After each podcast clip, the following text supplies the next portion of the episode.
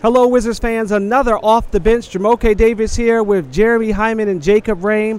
After a dominating win, the Washington Wizards beating the Detroit Pistons for the third straight time. And we're coming to you for the first time on MonumentalSportsNetwork.com and the new app, which you can now download. This is exciting, but as exciting as the app is, let's start with the Wizards. Jacob Rehm, what did you see from this dominating performance tonight back at home? Well, the Wizards have had the Pistons' number all year, and tonight was no different. They just absolutely took it to them from start to finish. No questions asked. This was Jeremy hates the phrase must-win game until it's basically like do or die. And tonight, Jeremy called this one a must-win pregame. So you knew this one was crucial tonight, and they got work done. I mean, the largest win over the Pistons in franchise history. There you go. Yeah, that was huge. It was their largest win in a long time. 43 points. I mean, they took it to the Pistons. I mean, this was pretty much over the first 6 minutes of the game, and the game never really got close. This is the kind of win they needed. It wasn't just a win. It was a statement win that they're not going to just push over and fall down. There's still 16 games left, and they're going to fight till the end.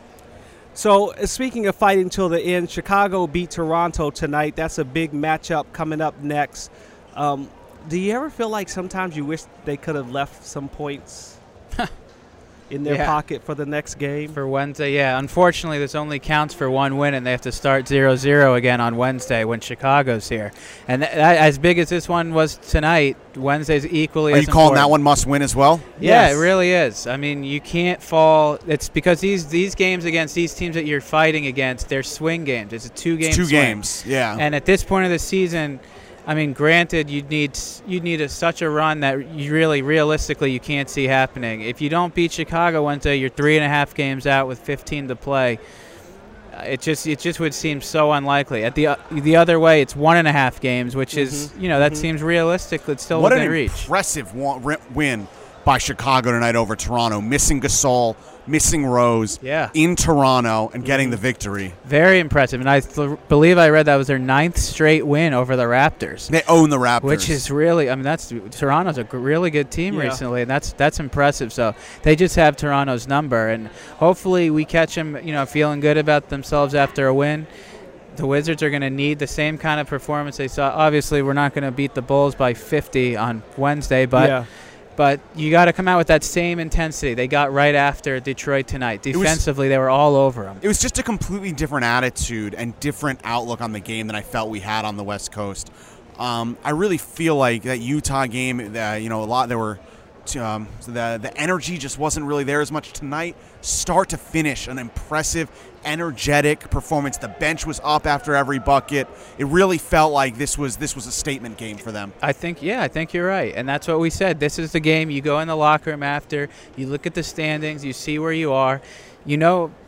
I mean, the math says no. It says you're not going to make the playoffs. But that's something that we've seen this Wizards group kind of rally around, that underdog role, like they did in the playoffs the last 2 years. They rally when they know people aren't picking them. Everyone's saying the season's over. That's something that kind of motivates them.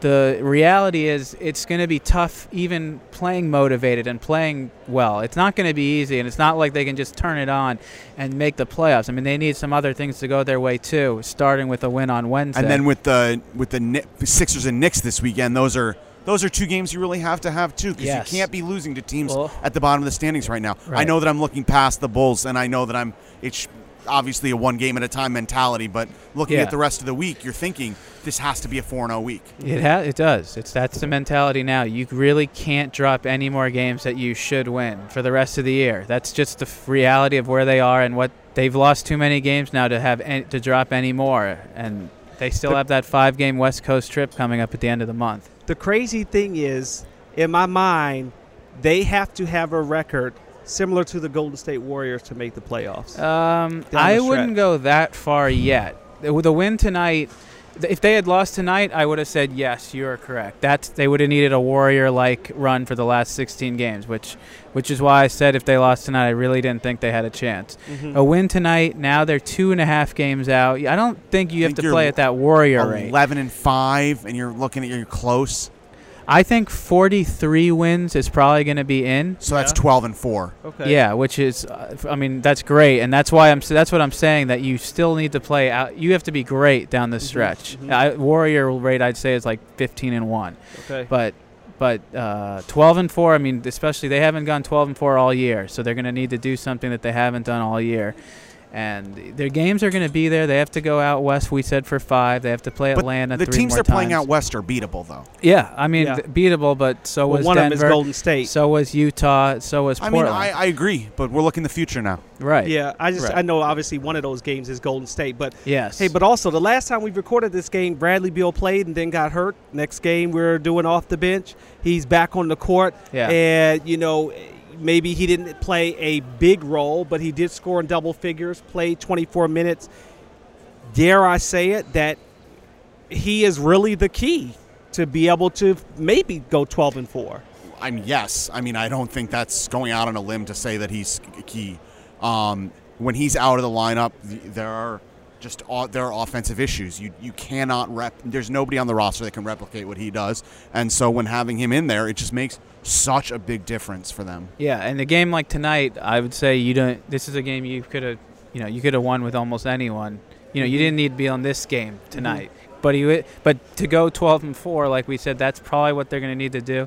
Maybe 11-5 gets in if they have the tie. They have the tiebreaker on Detroit now, which was also why tonight was huge. Yeah. But getting back to the point, makes that game against Chicago even bigger because that's going to determine the tiebreaker too. And it could come down to that. That's where we are in the season, where it's going to tiebreakers could be important. So yes, I don't think there's any way they could pull this off without Beal being healthy for the rest of the year. I mean, he's got to play, and he's got to be really good, an elite level scorer, which he's been at times this year, and when he's healthy. So if they can get that out of Beal, I think the games are there. If they play really well, they could still make a run at this. It's certainly not going to be easy. The 3-game losing streak, the 5-game losing streak, and losing all 3 out west was really, really, I mean, that put them basically up against it, where there's zero room for error now. You cannot drop another game that you should win, and that's where they are right now. And Marchan bouncing back. Only 8 minutes, 2 points in that last game and the loss to Denver. Good to see him get back on track at home. Not only did he play well tonight, but he played with a lot of energy. The early alley-oop over Aaron Baines was an impressive play, and Marchan looked much, much better tonight than he looked on the West Coast. All right, so we'll be watching the standings, the scoreboard, just like the players are, looking to see what will happen, if the Wizards will creep closer, if they can get to the 8th seed, if they can get that win over the Bulls. That'll do it for Off the Bench for Jamoke Davis and Jeremy Hyman and Jacob Rehm.